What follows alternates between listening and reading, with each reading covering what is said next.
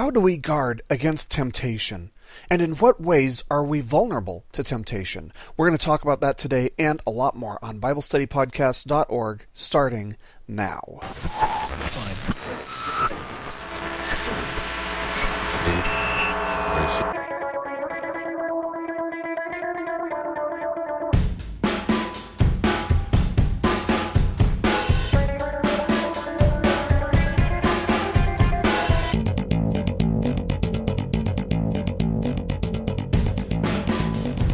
Hello, everybody, and welcome once again to BibleStudyPodcast.org. Today is Monday, March the 16th of 2009, and as always, I'm your host, Toby Logsden. And yes, you read today's title correctly. We are covering Matthew chapter 4, verses 1 through 11. And the reason we're doing this instead of Romans is, uh, well, it's twofold, kind of, I guess. First of all, as you guys know, or as you guys may have known, I told you guys last week that I spent all of last week in Charlotte taking my last seminary class, and man, it was it was pretty rough. Uh, you know, it was four and a half hours every night, and we, you know we, we kind of just went around the room, and everybody was kind of put on the spot and told to answer a certain question, apologetics or or otherwise. And uh, it was pretty brutal, uh, exhausting to say the least. And uh, so I've spent the last two days basically driving home. Uh, I got home yesterday safely, praise the Lord uh, but I just I didn't want to have to do a Romans lesson today because that was going to require more preparation than I felt like I would have time to do. Uh, and so this is uh, this is a sermon that I gave a few weeks ago for a class that I took in seminary, and uh, you know this is dealing with temptation. So this is the second reason that I thought we could do this as a lesson, and that is because you know we've been talking about sin and uh, the the the battle against sin in our Roman study, and so this has a lot to do with that. This is dealing with temptation. So um, you know I think this is totally relevant to what we uh, to what we've been covering in Romans. So, anyway, hopefully, this is a blessing for you guys, and I'm thankful that I have this so that uh, I can just kind of rest for a couple days before I have to take the test for this class. Uh, taking the class was kind of the oral part of the exam, and now I have to do the, the written part. Shouldn't be too hard. Uh, shouldn't be as hard as the oral. But anyway, uh, let's go ahead and get started today with a quick word of prayer.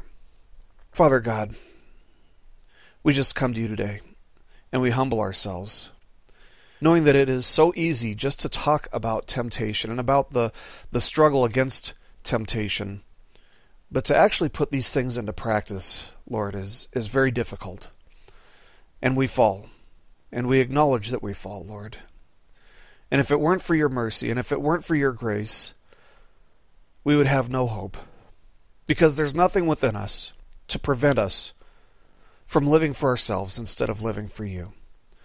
So, Lord, I just pray that this lesson will speak to us, that it'll teach us, that it'll instruct us, and that it'll encourage us to live for you and to resist temptation. Father, we love you, and we give you this time because we love you, and we just want to glorify you in our lives. In Jesus' name, amen. Well, as I said, you know, today we're going to be covering Matthew chapter 4 verses 1 to 11. And the name of this uh, of this sermon is From Times of Triumph into Temptation, Trials, and Testing. So if you have your Bibles with you, go ahead and turn to Matthew chapter 4, and we'll get started with that in just a moment here. But I wanted to share a, a kind of funny story that I found as I was doing some research for this lesson. One bright, beautiful Sunday morning, everybody in the tiny town of Johnstown, they got up early and they went to the local church as they did every single week. Now, before the service got started, the townspeople were sitting in their pews and they were talking about their lives, their families, they were gossiping and doing the same thing they did every week before church started. And then suddenly, the devil himself appears in the front of the congregation, and everybody started screaming and panicking and running for the entrance, trampling over each other in this frantic effort to get away from the accuser of man. And soon everybody was out of the church with one exception. And that one exception was one of the church's deacons, who sat calmly in his pew, apparently oblivious to the fact that Satan himself, the father of lies, the accuser of man, was standing right before him. Now, this was a little bit perplexing to Satan, so Satan walks up to the, the deacon and he says, Hey, buddy, do you know who I am? And so the deacon looks at Satan and kind of casually shrugs his shoulders and he says, Yep, I sure do. And so Satan says, Well, don't you know what I can do? I mean, aren't you afraid of me? And so the deacon gave a slight smile. He raised an eyebrow and he replied, Nope, I sure ain't. And so now at this point, Satan was just, he's mad. He's getting just downright annoyed. And so he asked, Well, why aren't you afraid of me? And so the man thought for a second and he replied, Well, you know, I have been married to your sister for over 20 years now. Now, you have to be married to be able to get this joke, maybe, but, uh, you know, I love my wife. Don't ever get me wrong about that. I love my wife. Uh, and I don't think that she is the sister of Satan. This is just a funny joke. But, you know, while this is just a funny little story, the serious truth is that Satan is a real character who will try to manipulate Christians. And fear is one of his tactics, but when it comes to destroying a Christian's walk with Christ, one of his favorite tactics is temptation. The Bible tells us that he can be as ferocious as a lion, or that he can present himself as an angel of light. So either he comes to manipulate or he comes to trample. There are two ways that he comes to us. But let's go ahead and start this off by reading Matthew chapter 4 verses 1 through 11. And here we read, Then Jesus was led up by the Spirit into the wilderness to be tempted by the devil. And after he had fasted forty days and forty nights, he then became hungry. And the tempter came and said to him, If you are the Son of God, command that these stones become bread. But he, that is Jesus, he answered and said, It is written, Man shall not live on bread alone, but on every word that proceeds out of the mouth of God. Then the devil took him into the holy city, and had him stand on the pinnacle of the temple, and said to him, If you are the Son of God, throw yourself down, for it is written, He will command His angels concerning you, and on their hands they will bear you up, so that you will not strike your foot against a stone. Jesus said to him, On the other hand, it is written, You shall not put the Lord your God to the test. Again, the devil took him to a very high mountain and showed him all the kingdoms of the world and their glory. And he said to him, All these things I will give you if you fall down and worship me. Then Jesus said to him, Go, Satan, for it is written, You shall worship the Lord your God and serve him only. Then the devil left him, and behold, angels came and began to minister to him.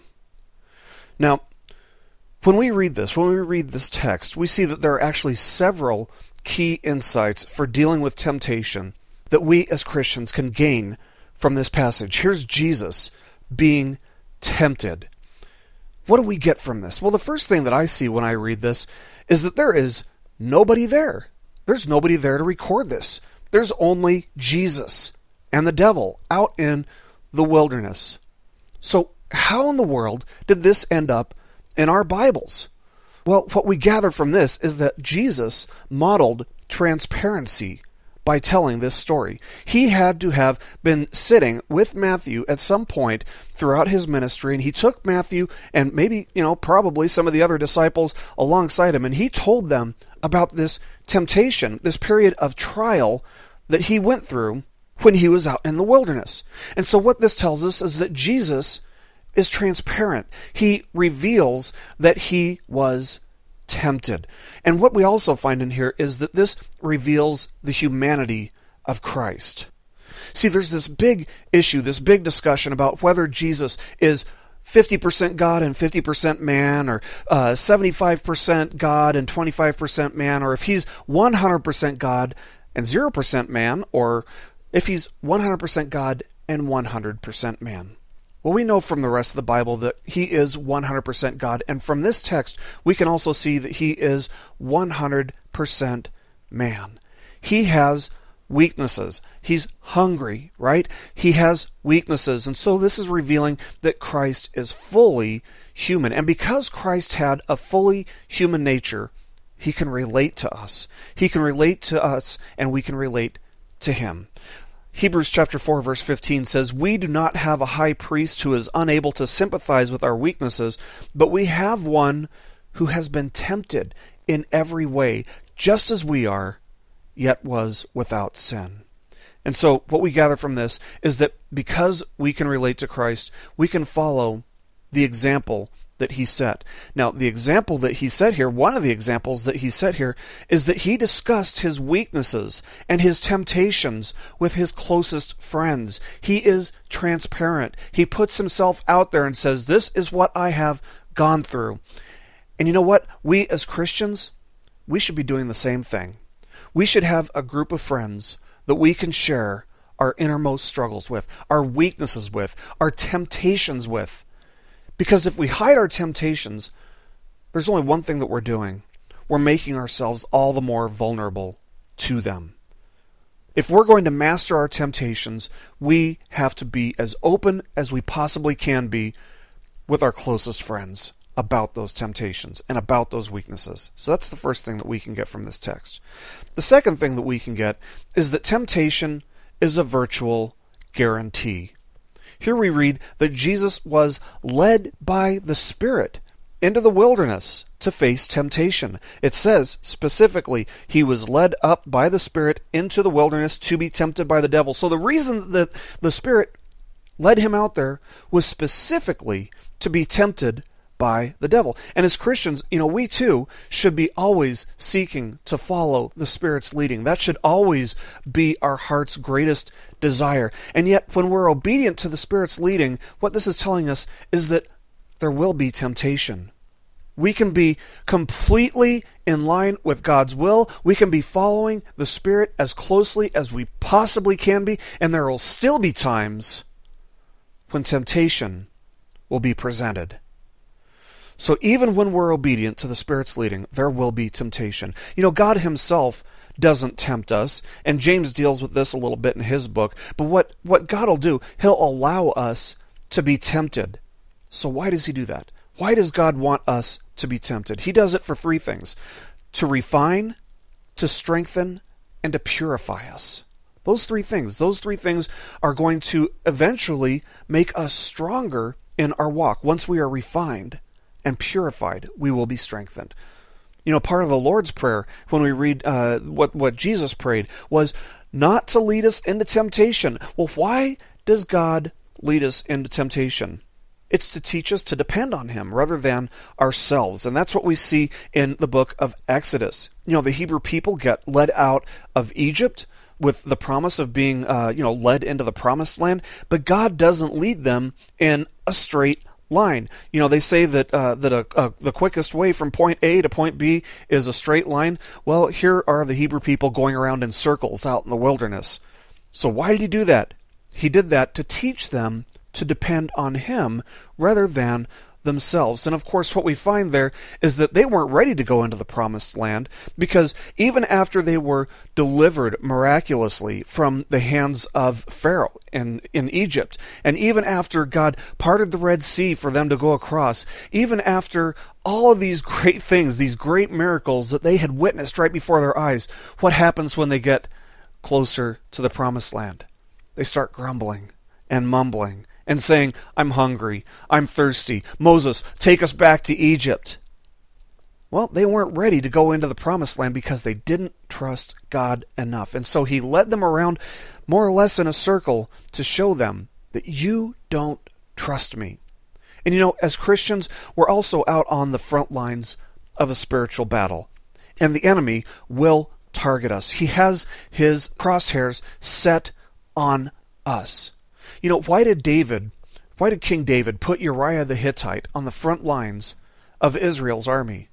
Because he knew that by doing so, he would dramatically increase the likelihood that Uriah would get killed in action. And if Uriah would only get killed in action, then Bathsheba, who was Uriah's wife, would be open to being David's wife. He wouldn't have to directly kill Uriah. Uriah could just be killed because of where David put him. And that was on the front lines. We are on the front lines of a spiritual battle, and the enemy is going to target us. And you know, we are especially vulnerable to temptation after a time of triumph in our lives and in our walks with Jesus. You know, often these are the times when we take our eyes off of God. We take our eyes off of God and the things that we've seen Him do, the amazing things that He's done to get us to this, this, this time of triumph. And what do we do? We focus on ourselves. we say, oh, well, I did this and I did that, rather than keeping our eyes on God.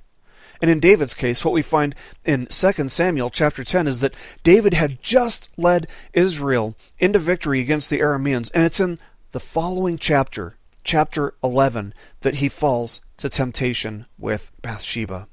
In the case of Elijah, Elijah performed this miracle of uh, bringing down fire from heaven in front of 450 prophets in 1 Kings chapter 18. He drenches this altar and he brings down fire on it in the middle of this drought. And by doing so, he proves that Baal was a false god. And so he's got these 450 prophets of Baal and he slays them.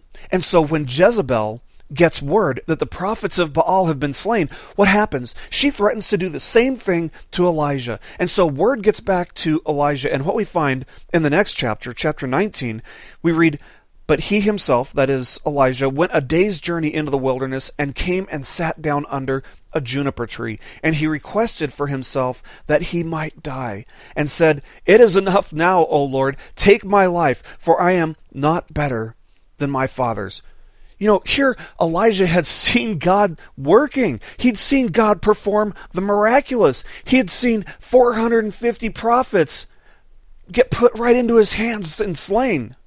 He had defeated 450 prophets of this false God, and he knew that he had nothing to do with it. He knew that it was God's providence and God's protection and God's will to reveal himself right there. And yet here he is saying, God, will you please take my life? Because I am going to die because Jezebel is coming after me. He took his eyes off of God. He took his eyes off of the things and forgot the things that God had just done. See, in both of these cases, Elijah and David, we find that they had gone from a time of triumph into a time of trial, tribulation, and testing. And in this case here, in our text back in Matthew, Jesus has just been baptized in the Jordan River by John the Baptist. That's how chapter 3 ended. And this is this touching scene in which the Father's approval of Jesus' identity as the Messiah is revealed. The voice comes down from heaven and says, This is my Son in whom I am well pleased, and the Spirit descends on Jesus like a dove. And then what happens? The Holy Spirit then led Jesus into the wilderness. And actually, in Mark chapter 1, verse 12, it tells us that it was immediately after being baptized that Jesus went into the wilderness. So Jesus went into the Jordan River, he got baptized, and he came out and he took off into the wilderness, being led by the Spirit. Now, let me tell you something. When something pleasing is followed by something punishing, we learn to fear that thing which is pleasing to us. Now, what does that mean? Times of triumph in our walk as Christians are rewarding. There is nothing that feels better than a time of triumph as a Christian. There is nothing, nothing compares to it. And what's punishing? Punishing is when we feel guilt, when we do something that falls just totally short and we think, ah, I-, I knew better than to do that. Let me ask you something. Have you ever eaten something that was just absolutely delicious and then gone home and become so sick to your stomach that you threw it up. You know that happened to me once. That's actually how I found out that I am deathly allergic to uh, to scallops. For my 20th birthday, my parents brought me out to this really nice restaurant, and I had some scallops. I, I don't really remember what they tasted like, but I went home and I threw them up. Uh, and man, let me just tell you, I, uh, I I remember that very well. I remember throwing them up very well. I don't remember what the scallops tasted like. And so, yeah, what we have here, there's a principle at work here. It becomes difficult to enjoy the same meal the next time you try to eat it. And let me tell you, Satan wants us to make an association in our lives as Christians between the times of triumph and the times of temptation and tribulation. He wants us to make the same association, where we draw a link in our minds between that time of triumph and the trembling and the fear and the, the guilt that we feel after we fall to temptation. And so, you know, what we have to do, we have to focus on giving God all the glory following those times of triumph as Christians. And we have to use those moments, those those peaks that we hit, we have to use those moments to draw even closer to him and to say, God, I see what you've done and I am just going to give you all the glory because none of this had anything to do with my own abilities. So the first lesson to be learned from this text is to be transparent. The second lesson is to be on guard against temptation, especially following times of triumph. And the third thing that we can learn from this is that temptation is almost always, it is almost always aimed at your greatest weakness. You know, here Jesus had been fasting for 40 days and 40 nights. His body was weak. It says that he was hungry. And this is probably the biggest understatement in all of the Bible. You know, we go for maybe a day. Have you ever tried fasting for a day? And we feel famished. You know, we're hungry. And here Jesus has gone 40 days and 40 nights without eating. And he says that he was hungry. Now, was he drinking? Yeah, he probably was. There are certain fasts that you can do in which you drink at night, and that's probably what Jesus was doing here. You know, we've seen that he is 100% human, and a human simply won't last 40 days out in the wilderness without something to drink. So it's very likely that Jesus was drinking. Uh, at night. He was drinking water at night. But his body was weak because he wasn't eating. Now, it's been said that temptation usually creeps in through doors that we've intentionally left open. Thank you for joining us for part one of our lesson titled From Times of Triumph into Temptations, Trials, and Testing. This lesson, like all of our lessons, is only made available because of the faithful giving and prayer support of our listening audience. Would you pray and seek God's will as to whether or not He would have you support our ministry? I want to share an email I recently received with you. It says, I just stumbled across your site and wanted to say thanks. I subscribed in iTunes. I also just downloaded all 302 podcasts. I'm a pastor and I have a Tanzanian church planter and trainer of pastors who is with me. We gave him an iPod and the tools to use that iPod to train other pastors. I am loading a DVD of all your podcasts and sending it with him back to Tanzania to use to train pastors. Thanks for making stuff available, Michael. Well, thank you, Michael. God bless you. It's an honor and a privilege for me and thank you to those of you who have supported this ministry for the past two years. If you would like to make a tax deductible donation to support our ministry here at BibleStudyPodcast.org, you can go to our website and find the support link on the right hand side. By doing so, you're helping us to continue in our ministry. Be sure to catch part two of our lesson titled From Times of Triumph into Temptation, Trials, and Testing. In this second part of the lesson, we'll talk about our areas of vulnerability and what we need to do to protect ourselves in those areas. As always, if you have any questions, go ahead and feel free to contact me at cleanslate.ministries at hotmail.com. But thank you guys so much for joining us today. It's always a blessing. I'll see you next time on BibleStudyPodcast.org. Keep growing closer to Jesus.